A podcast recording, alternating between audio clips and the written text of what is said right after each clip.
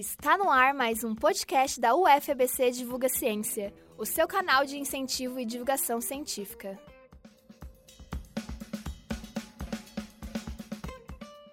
No episódio de hoje, o pesquisador Gabriel Zorello Laporta fala sobre a relação entre o desmatamento e as doenças e sobre os limites planetários. Oi, meu nome é Gabriel Laporta, sou biólogo, pesquisador científico da Faculdade de Medicina do ABC. E uh, eu fiz o meu pós-doutoramento na Universidade Federal do ABC com o professor Dácio Roberto Mateus, atual reitor.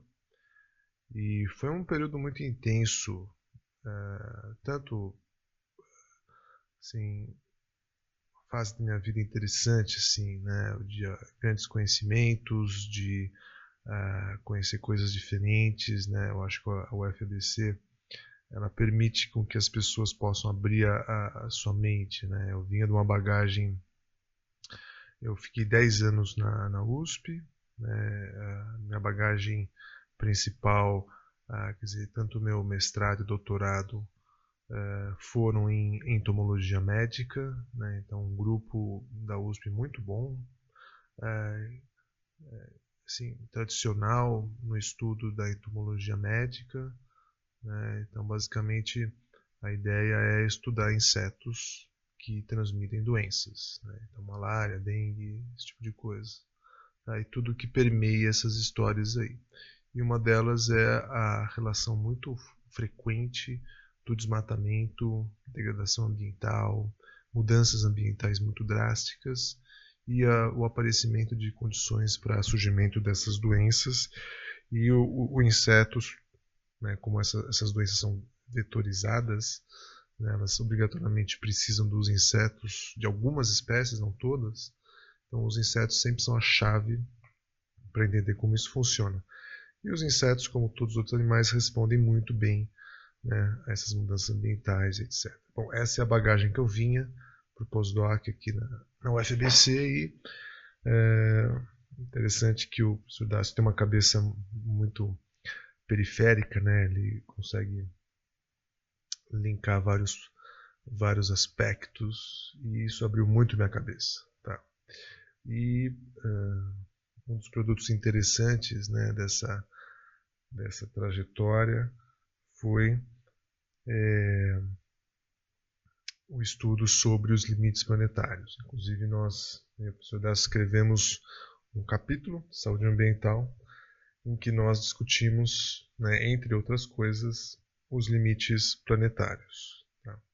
E é, é, nessa linha que eu vou abordar este podcast, é, convidado pela assessoria de imprensa da UFBC, já agradeço aqui de antemão, eu vou abordar essa questão dos limites planetários para chegar exatamente no ponto em que me interessa uh, nessa pesquisa sobre desmatamento e, e doenças. Né? Quer dizer, essa pesquisa que eu faço particularmente, né, ela está ligada, assim, ela, de uma maneira mais geral, ela está conectada aos limites planetários. Bom, e o que são os, esses tais limites, né? se é que eles existem? Bom, essa é uma área da ciência ambiental tá? que é relativamente nova, não menos controversa. Tá? Existem críticos, é, principalmente porque medir parâmetros planetários para qualquer processo é muito difícil. Então, é, fica assim, é, tem obviamente que é uma ciência em construção. Tá? Então essas histórias né, uh, estão sendo contadas ao longo dos últimos 10 anos com pesquisas, com evidências. Uh, tem algumas coisas que estão mais fortes, outras menos, né, algumas evidências mais fortes e tudo mais. Por exemplo, uh, mudanças climáticas. Tá? Um dos limites planetários que se vem tendo mais evidências são referente à crise planetária. Tá? Bom, mas uh, vamos lá.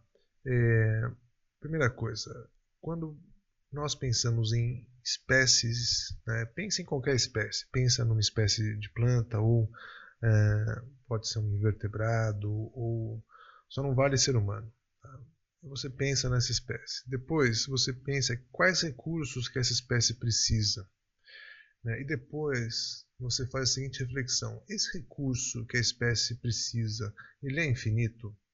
Né?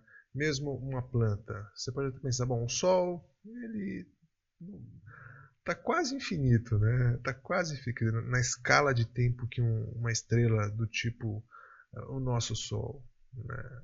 uh, é, existe uh, em relação à escala de tempo de um indivíduo ou de uma espécie, você pode até dizer que é quase infinito, né? mas a água não.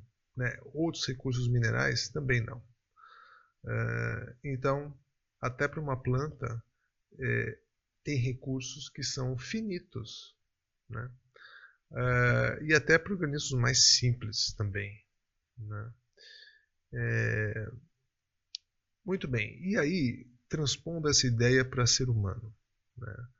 É, como o ser humano é uma espécie que está globalmente distribuída no planeta, então logo os recursos uh, que também são finitos para nós, mais ou menos, né, estão numa escala planetária. Então, por exemplo, é, assim como todas as outras espécies, nós dependemos de uma atmosfera íntegra. Né? Se essa atmosfera não estiver íntegra, então então esse é um limite, quer dizer, ter uma atmosfera íntegra é um dos limites planetários. Então, é, a crise climática tem muito a ver com isso. Também a perda de, da camada de ozônio também tem muito a ver com essa integridade da atmosfera. Então esses são dois, aqui foram, só para explicar, né, foram dois é, limites planetários que estão sendo uh, assim mais detalhadamente estudados. Né? Existem outras coisas, por exemplo, oceano. Né? Há, muitas mudanças particulares nos oceanos, porque existe essa ideia que os oceanos são cheios de vida, mas na verdade a vida no oceano, particularmente, ela é muito clusterizada, ela é muito agregada, ela ocorre em condições muito, muito específicas. Né?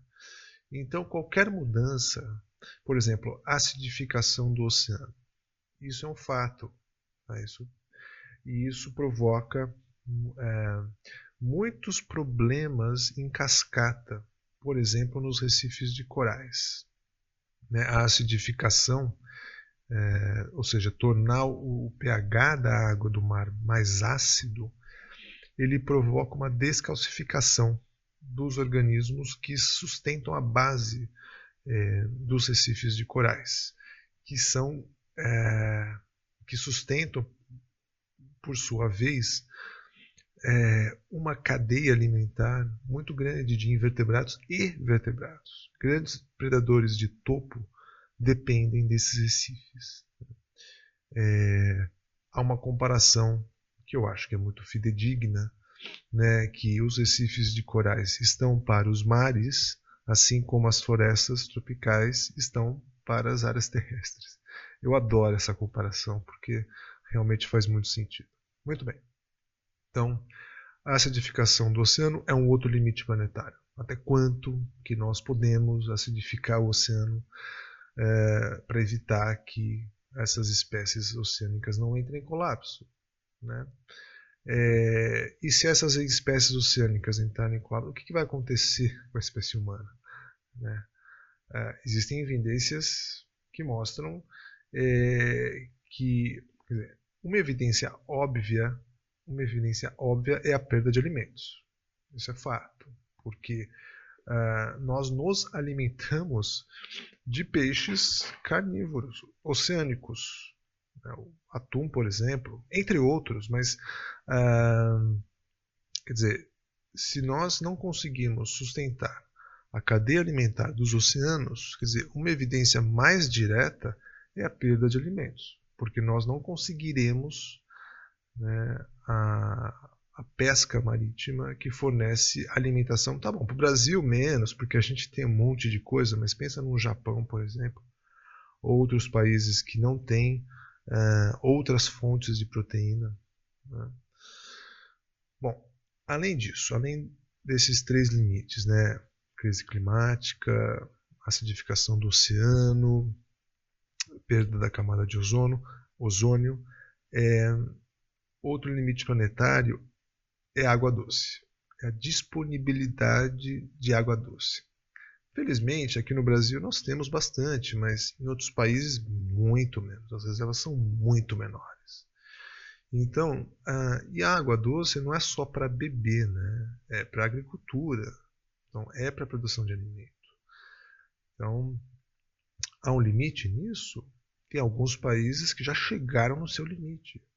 Tem estudos, tem, tem, tem até um estudo mostrando na China, uma região assim, de intensa agricultura, que eles conseguiram chegar no limite na capacidade de suporte né, da disponibilidade de água é, para a agricultura. Então, é, eles conseguiram chegar no limite. Tá bom, não é no planeta, é num país.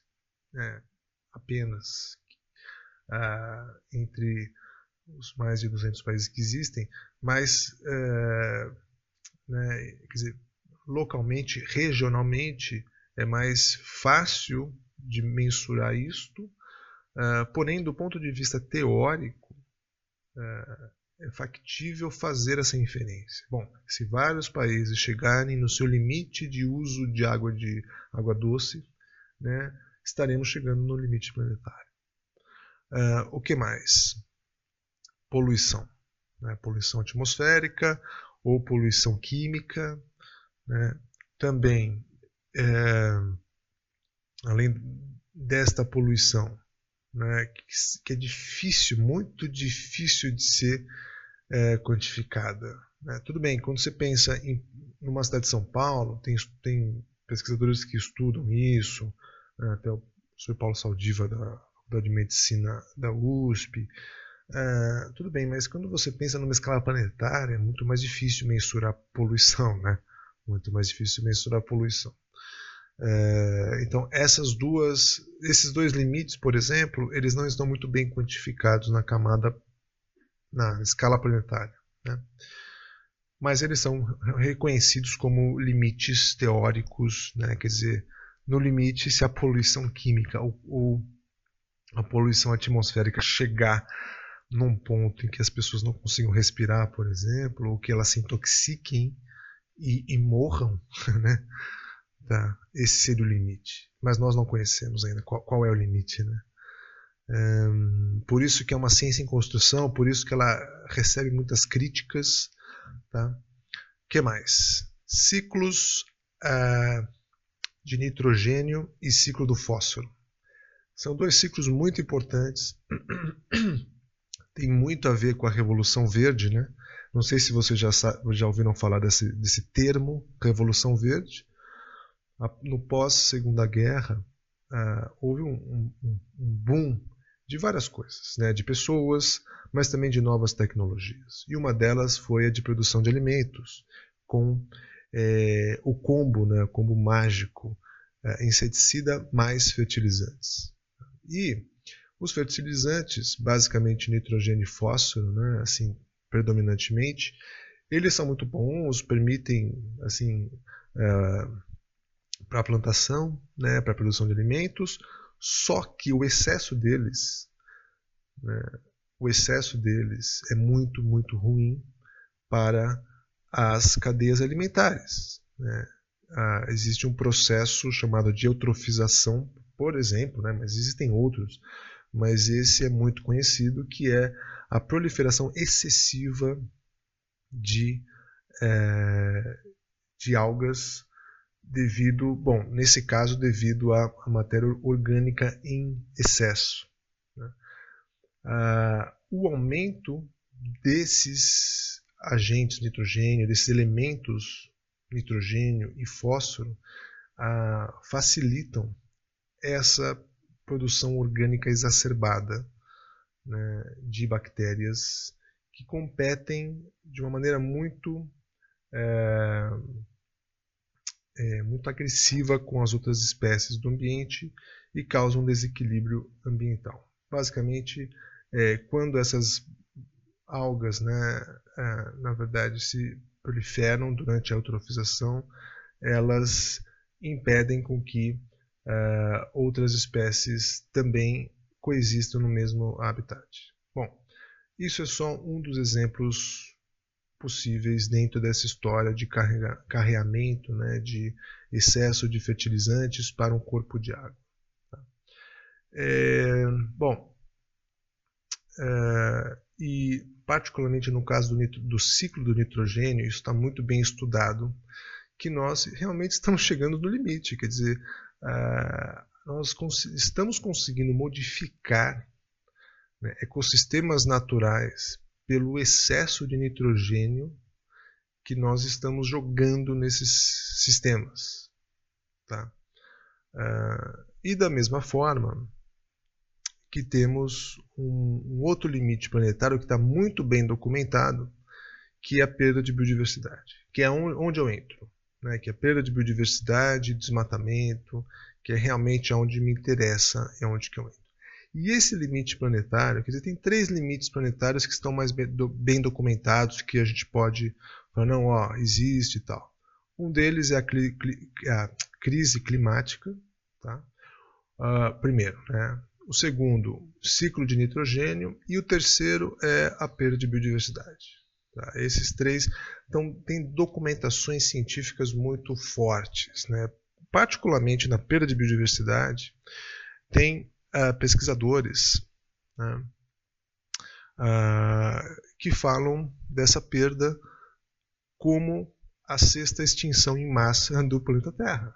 Então, se você olhar na história natural do planeta Terra, existe, ocorreram várias extinções em massa. Né? A do, dos dinossauros foi uma delas, nesse caso causada por um asteroide, tá, etc. E tal.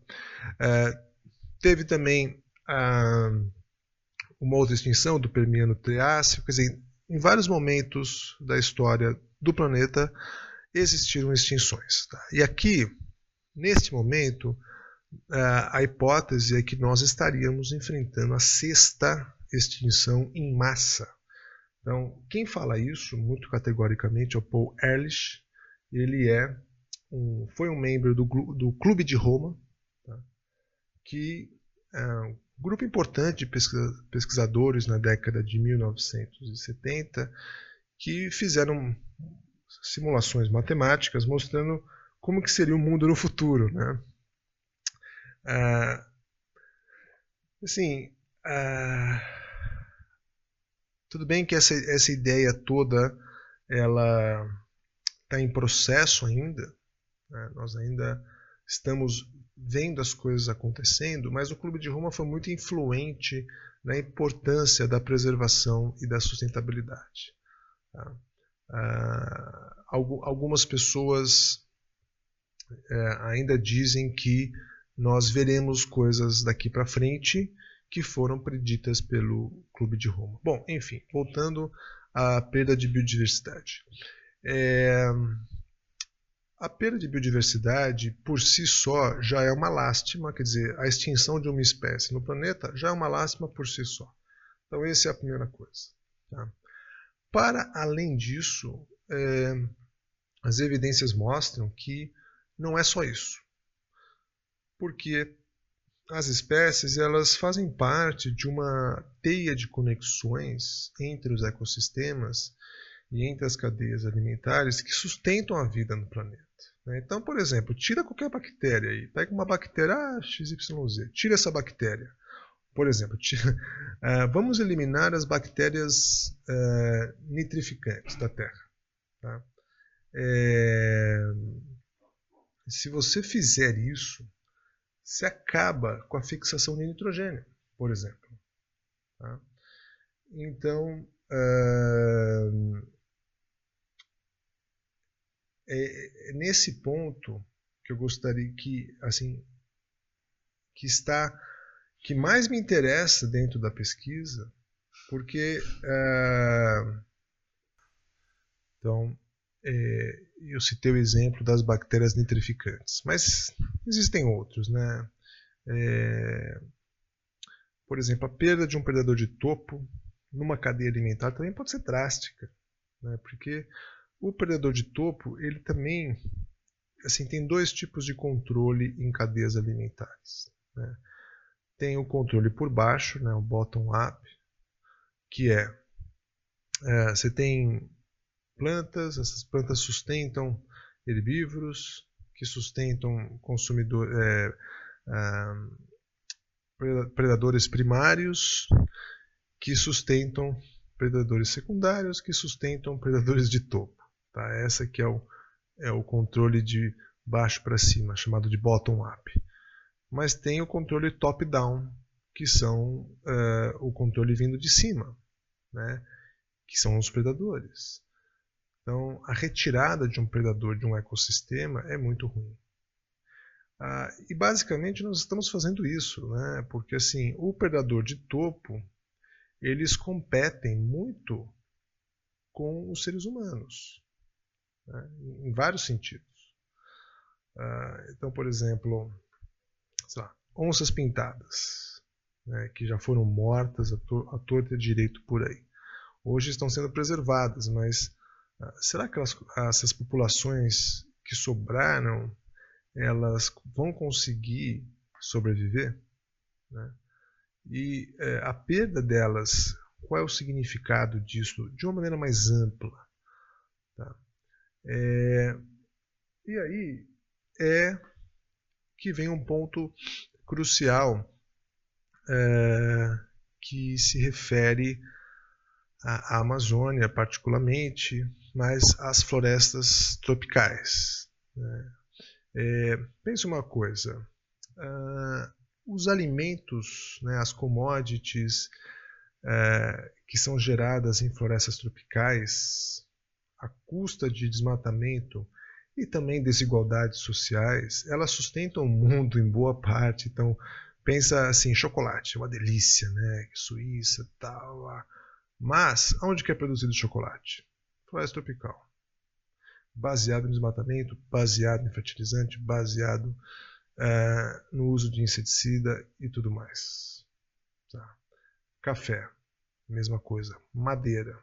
Então, assim, para sustentar é, a, a, vida humana, né, depende muito do desmatamento né, e perda de biodiversidade em florestas tropicais. Uh, e isso assim, desde, desde a Segunda Guerra Mundial, particularmente, isso sempre foi feito. Né? Mais ou menos, sempre foi feito. Mas a escala, que é esse acúmulo né, ao longo dos anos, geram consequências. Né? Então, é, por exemplo, essa, essa pandemia, né? voltando a, a falar sobre é, um caso específico de como essas coisas podem acontecer. Tá? Uh, essa pandemia, por exemplo, não sabemos a origem, tem várias hipóteses, mas uma delas, que é a mais aceita, é a seguinte: uh, assim, a Amazônia ela está é, tá muito bem preservada tá, em comparação com as florestas asiáticas. E isso muito está é, muito associado tá, ao fato que esses países asiáticos, do Sudeste Asiático, China, uh, os tigres asiáticos, eles cresceram muito economicamente nos últimos anos. Em decorrência disso, eh, as florestas tropicais do Sudeste Asiático, Malásia, Indonésia, pagaram preço. Né? Então, eles têm lá uma produção enorme de óleo de palma, uh, que é, é, quer dizer, uma, são plantações para a produção do, do óleo de palma, que é uma commodity super valorizada. Uh, uh, então, sim, essas florestas tropicais foram substituídas por plantações né, para a produção de óleo de palma. Além disso, é, existe uma questão, uma questão cultural é, que também tem no Brasil, né, de consumo de animais silvestres. Tá? é, não vou dizer que é mais ou menos do que no Brasil, porque eu já andei muito na Amazônia e o pessoal gosta de caçar uma paca. É, é, eu estava uh, em, em Manso Lima em 2015 e fazendo coleta de mosquitos uh, na casa de um, de um rapaz lá, eu e um outro pesquisador, e o vizinho dele chegou né, com um pedaço de viado, oh, acabei de caçar, tal, não sei o que, nós ouvimos o tiro, então assim, também tem na Amazônia, no, é, sim, é isso. Eu acho que quem, quem, mora próximo de floresta tem essa essa cultura, que eu acho que é natural. Tá? Eu acho que é natural. Acho que é coisa do, do homem mesmo. Não tenho grandes questões em relação a isso. Porém, é, tem alguns, alguns costumes é, que, ah, por exemplo, não faz sentido eu em São Paulo querer comer carne é, assim de caça numa cidade, porque se todo mundo na cidade de São Paulo pensar da mesma forma, acabou, né? Não vai sobrar nada. Então, a carne que eu como aqui é carne de um bicho que foi, é, é, por mais assim, filosoficamente errado que isso possa parecer ser, né? Mas eu não sou vegetariano. Então, a carne que eu como é carne de um bicho que foi é, criado para esse fim, tá? Bom, mas no, no caso é, da pandemia, voltando a falar da pandemia, a principal hipótese é que é, os pangolins eles é, tem algum papel nessa origem. Tá? Essa que é a principal história e nós escrevemos um artigo uh, falando sobre isto. É, foi publicado na, na revista The Conversation sobre como essa possibilidade é bem real. Então, a ideia principal é a seguinte: né, em florestas tropicais da Malásia, da Indonésia, os pangolins são muito abundantes. Tá? Ah, só que eles habitam locais é, específicos. Eles dormem em ocos de árvore e eles são insetívoros. Quando ocorre o desmatamento, esses pangolins eles uh, eles podem obviamente diminuir em abundância, mas eles eles estão lá. Eles se adaptam ao desmatamento porque a substituição por plantações é interessante para eles, porque essa substituição aumenta muito o número de insetos. Como eles são insetívoros, é um bom, é um bom, é um bom negócio para eles. Tá?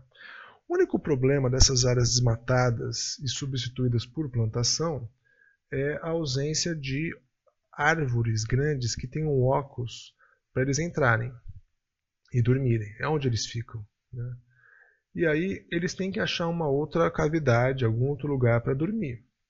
E nessas áreas, quando às vezes ocorre isso, né, afloramentos rochosos, né, então você tem lá alguns afloramentos rochosos numa área desmatada, é onde eles vão, eles gostam de ficar naquelas cavidades de pedra e tal, não sei o quê. Bom, é, tem um problema nisso. Né? Eles entram em contato com morcegos. E os morcegos, eles são bichinhos muito bonitinhos, né?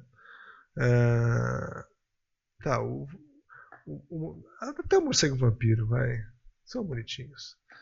É, os morcegos, eles têm, é, assim como todos os, os bichos, eles têm muitos micro-organismos, mas particularmente coronavírus, tá, que é uh, uma classe de vírus é, bom, que vocês já ouviram falar, todo mundo já ouviu falar, todo mundo sabe, né, e é, que causam problemas respiratórios, podem causar problemas respiratórios.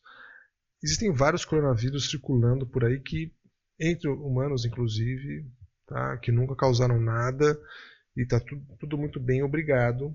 Né, o problema foi o SARS-CoV-2 que chegou para abalar. Bom, mas então, nessas cavidades, nesses, nessas, nesses afloramentos rochosos, que, em que uh, pangolins e morcegos podem coexistir, é, talvez tenha alguma transferência, talvez é,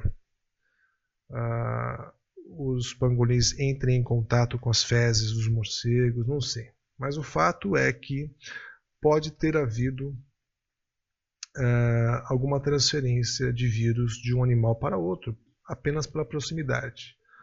E os pangolins, por sua vez, eles são uh, um objeto de muito interesse, porque não só são consumidos localmente, como eles são consumidos em grandes centros, em grandes metrópoles da China. Então nós fizemos um, nós traçamos essas rotas de comércio ilegal de pangolins, mas os números são absurdos. Quer dizer, chegam à China por ano uh, cerca de 20 toneladas. Assim, isso foi uh, o que os pesquisadores, isso foi carga apreendida carga apreendida. 20 toneladas de escamas, escamas, porque as escamas deles têm valor medicinal. Tá? Sem falar carne também. A carne também é muito apreciada. Tá? É, e aí, veja, não é só o pangolim que tem vírus ou micro-organismos dentro deles. Todos os animais têm, nós temos. Né? Ah, e os animais silvestres também têm. Bom, e aí aconteceu esse jump, né, que o vírus jumpeou e pulou para os seres humanos. Para o vírus foi uma grande sacada, né, porque ele tem agora recursos muito mais abundantes. Ah, do ponto de vista evolutivo, toda espécie, eu estou incluindo o vírus nessa história também, embora não seja reconhecido como uma, ah, todo ser vivo né, tem essa esse, digamos, impulso, esse instinto de sobreviver, de persistir no planeta. No matter what, né? quer dizer, qual que seja o mecanismo. Então, na perspectiva do vírus, né, ele estava dentro de um organismo que ia morrer, quer dizer, os pangolins eles estão em, em, franca, em franco declínio. Né, e tinha um vírus com eles lá. Quer dizer, para o vírus, quer dizer, a oportunidade de ocorrer uma mutação para que ele consiga. Quer dizer, não é teleológico, né? ele não faz isso para isso, mas uh, é uma questão probabilística. Né? Quer dizer, um vírus X está num organismo Y, esse organismo Y está morrendo, está em declínio, e tem uma, um outro organismo Z que é muito abundante, entendeu? há uma, haverá uma força evolutiva aí uh, para que o, esse vírus uh, tenha uma mutação. Né? É, é, claro que, veja, na maior parte das vezes não acontece nada. Em 99,99% ,99 das vezes, o vírus não consegue mutar. É, é essa a história.